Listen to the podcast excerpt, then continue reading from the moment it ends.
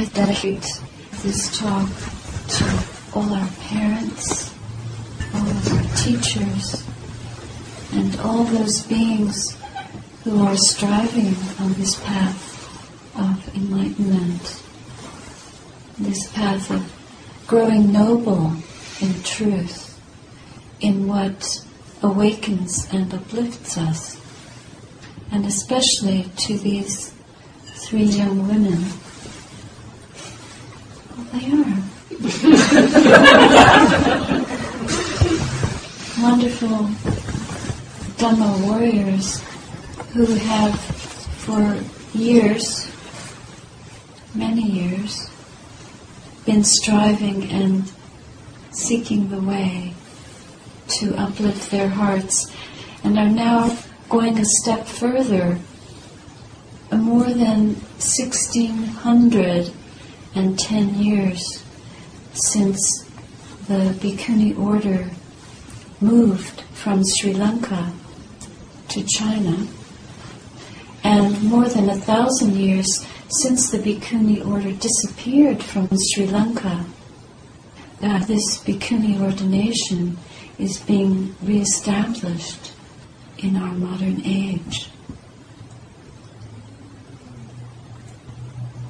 So it's a great delight to be on the crest of this wave.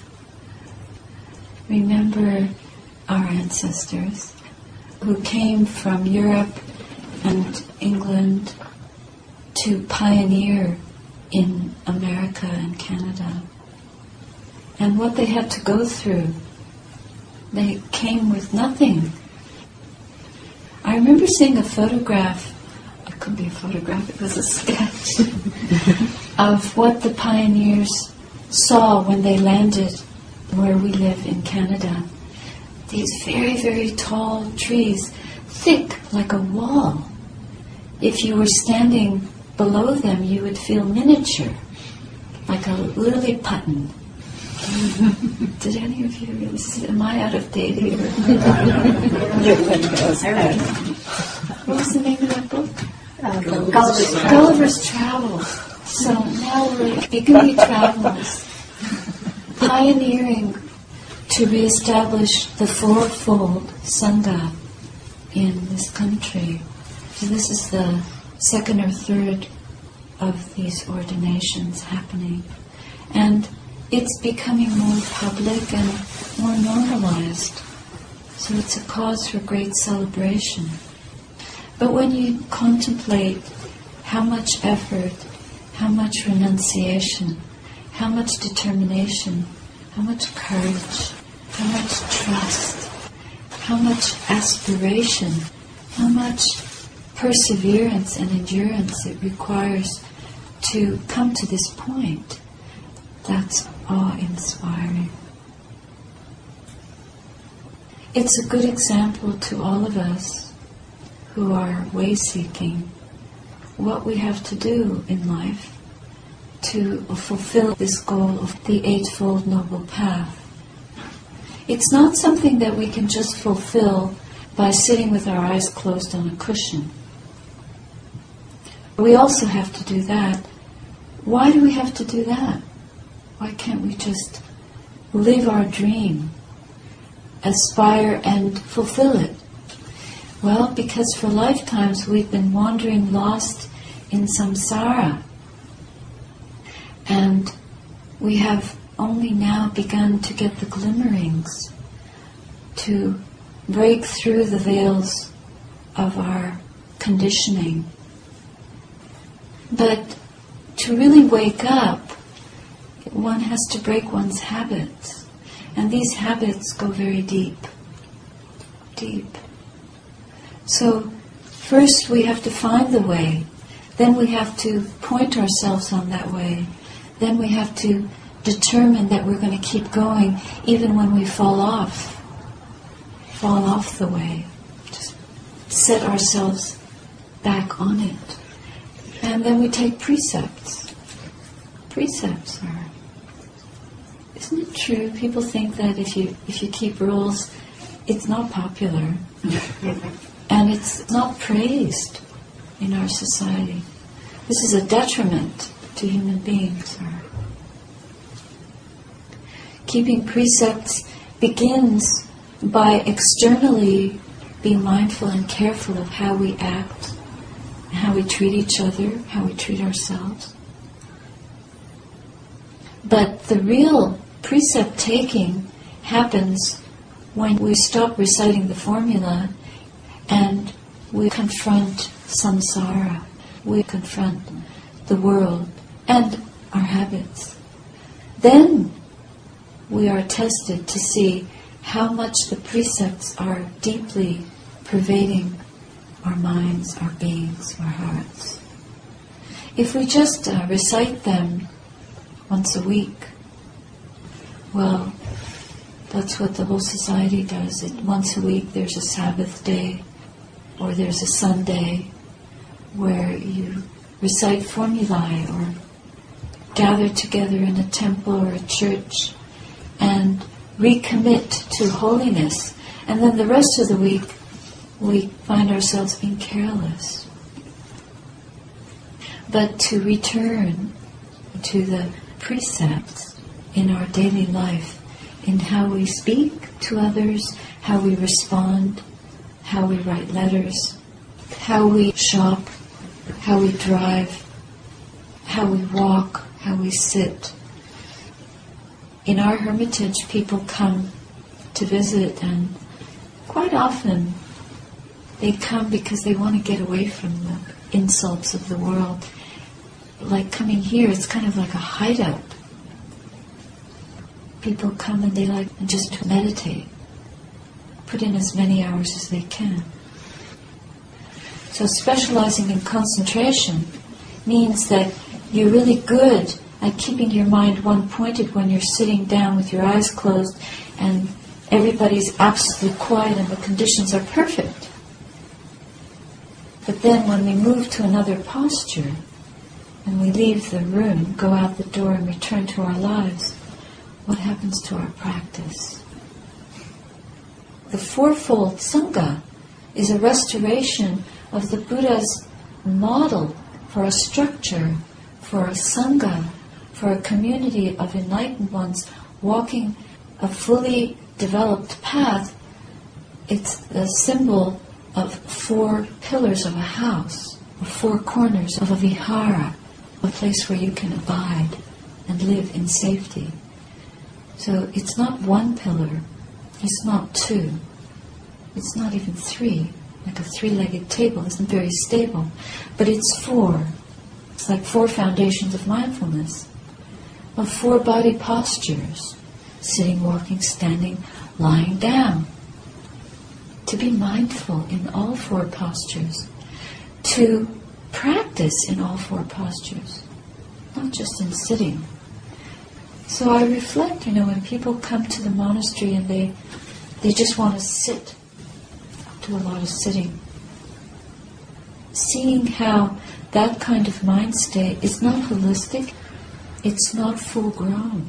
It's a specialty. And if you specialize, then you only develop one pillar of your vihara. A vihara means a place where you can abide and dwell in safety. And here, where you have earthquakes, if your building has four pillars, four corners of foundation, then the house is more secure.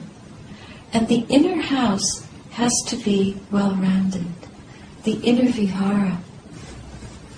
If we have precepts and if we have knowledge of different tools that we can use when we're speaking, when we're walking, when we're working, when we're going on a journey, when we're lying down, when we're getting up, when we're brushing our teeth, how to take this practice into daily life so that we're not just living by a formula. This practice doesn't evolve just by reciting formulae. I think about my own practice when I went to Burma 1987. I was so keen on the sitting practice and uh, I went on a retreat. I was due to take a position in the UN working in Lumbini. Couldn't get a better job than working in Lumbini. But then I became a nun. and when my contract arrived in the post, and the office people from the retreat center brought it and set it in front of me, I was in meditation. I heard this kerfuffle. You know, but I, I didn't pay much attention. And then when I opened my eyes, there was a stack of papers there, and that was samsara arrived at my feet. It was the contract for the job. And suddenly the whole memory came back to me. I'm supposed to be going and working in Lumbini, but now I'm a nun. What I was doing was more important to deeply with both feet on the path. Not just both feet, my whole life, everything. The path became my vihara. Then I went back to the West to live for a while at IMS and then Boulder Creek, California. Taungpulu Kaba-Aye Monastery. While I was practicing there, there was this wonderful Burmese monk who's now dead, Laingte Sayadaw. And I received a phone call from a friend of mine who said there was going to be a bhikkhuni ordination in Los Angeles. And I asked the abbot permission to go. He said, there's no such thing as a bhikkhuni. So I felt very embarrassed that I was asking to go and take part of something that these monks who I deeply revered said that doesn't exist. You just go on practicing. Right. Meditation, okay. So eyes closed, back on the cushion, meditating. But inside my heart, I wanted to attend his ordination and become a bhikkhuni. Nineteen years later, that wish was fulfilled. I was already in robes, but it took another 19 years before that actually came to pass.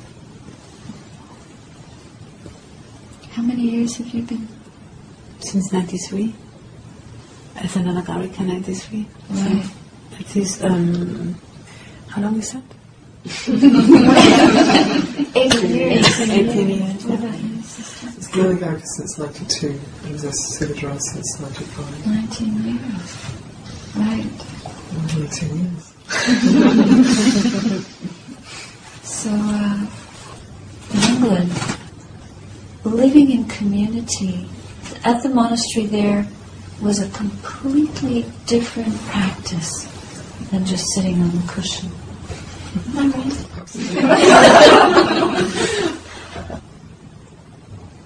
it's not just sitting still on your own terms in perfect conditions, watching your mind and experiencing beautiful mind states or whatever you experience when you concentrate and meditate and get some peace in your heart. But when you have to live with a group of people, you end up grinding together. Imagine if we were all locked up in this house. Lock the doors and stay here together for a few days without the possibility of going and following our desires, our schedules, our entertainments, our distractions, and just following what Sister Anandabodhi and Sister Santa Santacitta ask you to do. It's all very nice for a couple of hours on a Friday evening, but what if we had to do this day in and day out? No walks on the beach, no whatever else that you like to do. Then it becomes very hard. Sharing the space, obeying, having to listen to somebody else, keeping many, many more precepts than just five precepts. Like eight precepts. Once you're staying in the monastery, there's no supper. Get up at five or four thirty.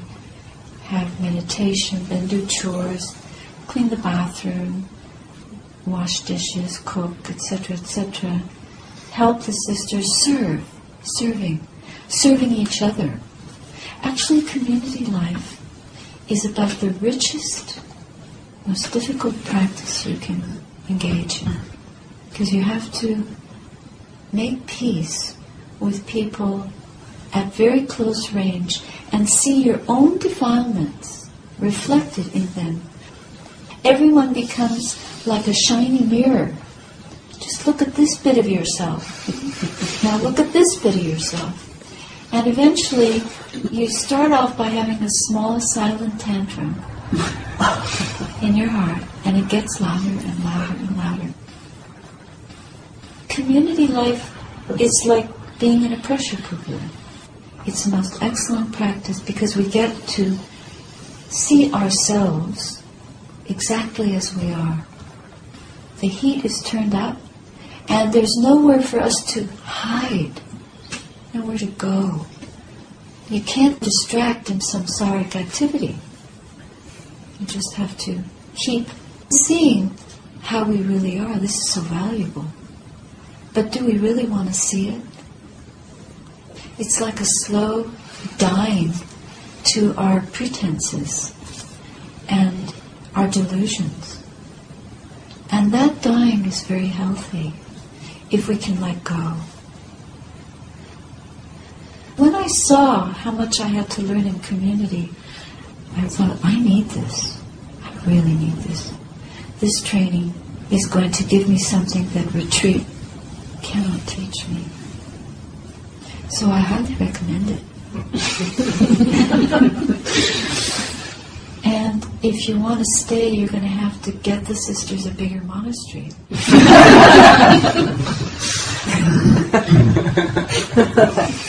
There's not enough room right now. Picking up the practice in a more holistic way is very, very important for training. But you don't have to become a monk or a nun to do that. And some of you have children, you have families, partners, responsibilities, and you're also doing very wholesome work in the world. Uh, people sometimes come and ask in the monastery, they get worried because they think, what if everybody joined the monastery? but that'll never happen. I always say that uh, not everybody is going to be a dentist. And not everyone is going to drive the shuttle bus or be an engineer or teach or whatever. The same way, this is a profession. And there are very few people that are called to this particular profession. And if we didn't have you to feed us, we wouldn't be able to do this. So the Buddha, in his magnificent wisdom, established a system of reciprocity based on an economy of gifts, a generosity of interchange, spiritual dimension to the material dimension. That means that we're always grounded in the world. We can't go off and escape into the mountains. We can't stay in Burma on retreat. We have to come back to the world and see what kind of Dhamma wings do we really have? Because if we don't know how to live in the world, how to bring the teachings into daily life problems, we're just learning the teaching in a literal way. I remember in the early days when we were very young nuns, we were just learning how to do this, how to live in community. Because this is all very new. This is only the last 30 or so years in the West, isn't it? Mm-hmm. And if somebody had a problem, quite often you'd go to someone more senior and they would say, just watch your mind. Just watch your mind. Well, that's, that's a very flat way of talking to a human being who is suffering. We have to come from the heart. We have to speak to each other as human beings and use our precepts, but also the four foundations of mindfulness, which means understanding the truth of the teaching. Where does the suffering begin? It doesn't begin out there. If we're having a tantrum, and we can remember I'm suffering or there is suffering, then at that moment I am not having a tantrum. We recognize that this is a process of mind. These are difficult emotional states, but they're not what we are. Then we can get some perspective on our tantrum. And we're not going to sink. But if we believe that we are the mind or we are the body or that we are the tantrum, then we go down with it. And we keep recreating it. Not only that, we start projecting it outwards to other people. So at a moment when someone comes, instead of saying just watch your mind, we try to sit with them and hold them in awareness of what they're feeling. Can you just feel what you're feeling? Often I will ask people to describe what they're feeling. I do this myself. I try to examine what am I feeling. Being aware of what the body is doing with the emotional outburst. Just feeling the heat, feeling the subtle sensations or the coarse sensations. When someone, especially women, might be crying, I ask them to breathe. Because if you're crying, you can't breathe. You can't cry and breathe. You want to try it? You can't. You cannot cry and breathe at the same time. So if you just say to someone who's very upset, just take a breath, just, just try to breathe. Your tears are rolling, just breathe. And breathe with them. That's empathy. You're really entering into their dukkha with them. You have the complete time to be together in dukkha. And if you can be together in suffering with someone, that's compassion. So compassion is to be able to sit with someone else's out of control outburst, a state of protest, internal breakdown, and hold them in that so they don't completely fall apart. Feel it with them. But because our minds are not in the same state as theirs, we can hold the space for them. We create a little boundary, a beautiful space that allows them to just breathe into their pain. When they get the permission to breathe into it, it makes the space bigger. It diffuses the horror of it, the impossibility of it, the unbearability of it, and the vulnerability, the trembling stills and stops. This is what happens when we see the First Noble Truth. It happens by connecting heart to heart. Let me be with your heart for a moment. Isn't that beautiful? Be with your heart for a moment. This is compassion. It contains in it the loving kindness that all of us can experience when compassion brings us to stillness. Because then we forgive the moment. And forgiving the moment is a practice of generosity. You have made time to stop for your pain and examine it. Are you finding the answers to the pain in the world, in the complexity of the world? No. This world runs on desire. It runs on delusion, It runs on hatred, and it runs, it doesn't stop. It doesn't stop. Monastic life goes in the opposite direction. It's a stopping, it's a stilling, it's a holding the space. That's very hard to do. But we must do it. Just like restoring this bhikkhuni pillar into the fourfold sangha. We must do it to stabilize the world. We must do this. It's a restoration of humanity. It's not a restoration of gender, of femininity. It's a restoration of humanity, of compassion and wisdom together. And we do this by simplifying to the most humane way of being with our pain and with our joy, to understand joy is also impermanent. It comes eventually to a place of stillness and upekkha, equanimity, where we're not desiring that things be joyful or painful. We want the middle. We want to go right down the middle and burn in that middle. That means we want the ego to burn. The ego is what always drives us away from pain and towards joy. But that's also deluded because we cannot hang on to the joy. The four pillars give us the stability. The Four Noble Truths give us the way from dukkha to understanding the way to end it. And that gives us a different kind of joy. It's an ease, it's an opening, it's a lovingness, a loving kindness, it's a being present for, a holding each other, it's a burning the ego. How do you burn this ego? So subtle, so tricky, so powerful that even we spend an hour, a day, a week, a month, a year on retreat, and then we walk out the door and we say and, and do things that are unskillful. And we think in unskillful ways.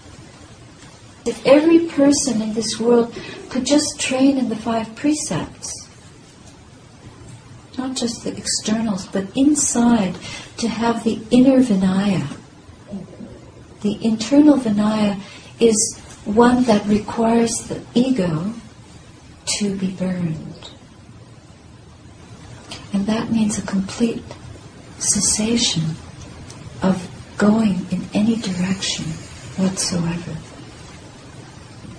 It's not just having beautiful mind states or just being completely peaceful, but it's being able to live with acceptance, compassionate and altruistic way of meeting the world selflessly. We are all obsessed by our conditioning about this self.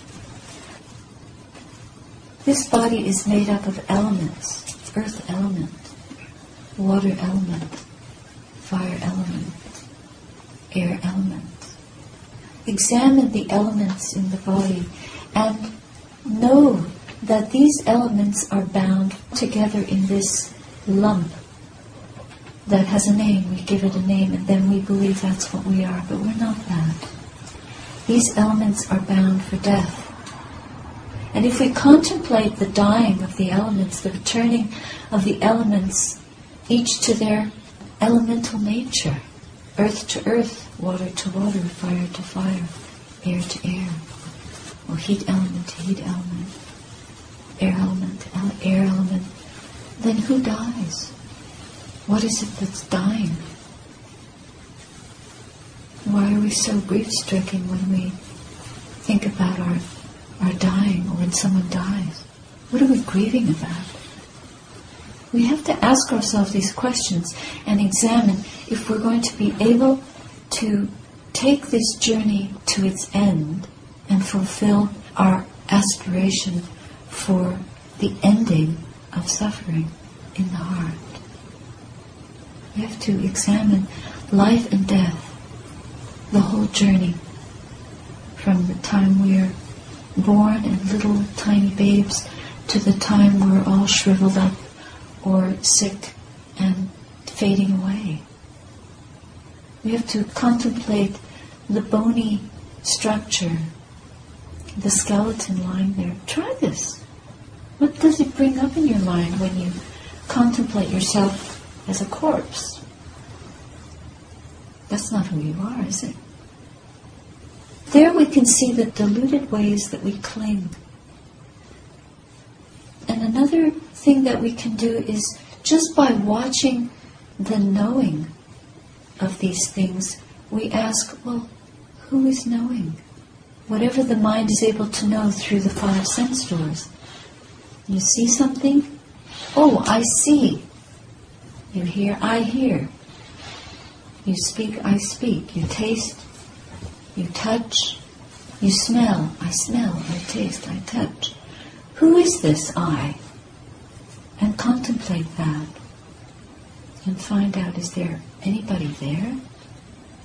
Or is it just seeing, the process of seeing, the mental processes that come together when a form contacts the sense field, the optic nerve, and there's consciousness of form. It's just seeing. But we believe that I see. And then we falsely believe that I get enlightened. But the ego never gets enlightened. So therefore, this understanding of death helps us to die to greed, to die to hatred, to die to our delusion, instead of being dead people walking around this planet. We have to wake up from the dream to really understand what it is to be lifted up into Dhamma. We celebrate this Upasampada being lifted up into the restored fourfold Sangha by practicing that in our own lives, restoring ourselves to true awakening by unraveling the delusion of the way we hold on to our bodies and our consciousness, our ability to know, our intelligence, our faculties, our gender identification, our age identification, all that we have to see it for what it is and let it all go. This is an enormous renunciation. But just like keeping precepts, when you first started taking the five precepts, maybe it felt awkward, and then you begin to realize it's a protection. Then we become so one pointed that we develop an internal purity of heart that isn't even a renunciation, it's just a total commitment to this path. Wherever you are in the world, you can do this. But also, we have to go even beyond this form. We have to go beyond the whole gender thing. To be a monastic, it's going beyond gender. We're not taking refuge in the body. When the Buddha was teaching bhikkhus and bhikkhunis, he would use the word bhikkhu. Just like when we talk about human beings, that includes men and women. So the word bhikkhu in Pali refers to both monks and nuns. You know, it's just grammatical. Plural form, male, female, all together.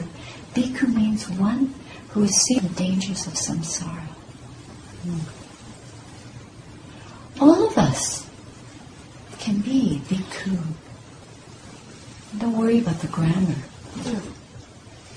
Now we're trying to restore something, so it's important to have all the different parts. But then when we transcend even that and go beyond language, take it a step further beyond language to the silence, when the body is gone, we're meditating, you don't even feel your body. What is there in that consciousness? There is no form, no sound, no color, no taste, not physical. There's no perception. We go even beyond the body's ability to perceive on, in the sensory ways. But there is just a pure knowing that it's so pure. That pure knowing can take us beyond all conditioning. When we go beyond all conditions, then we have used this convention of bhikkhu and bhikkhuni to fully awaken. Like the Buddha told us, we leave the raft behind. We leave the form behind. We don't take any of it with us. Not the robes, not the body, none of it. Not even the most exalted mind state on a mundane level can take us to that state of the unconditioned.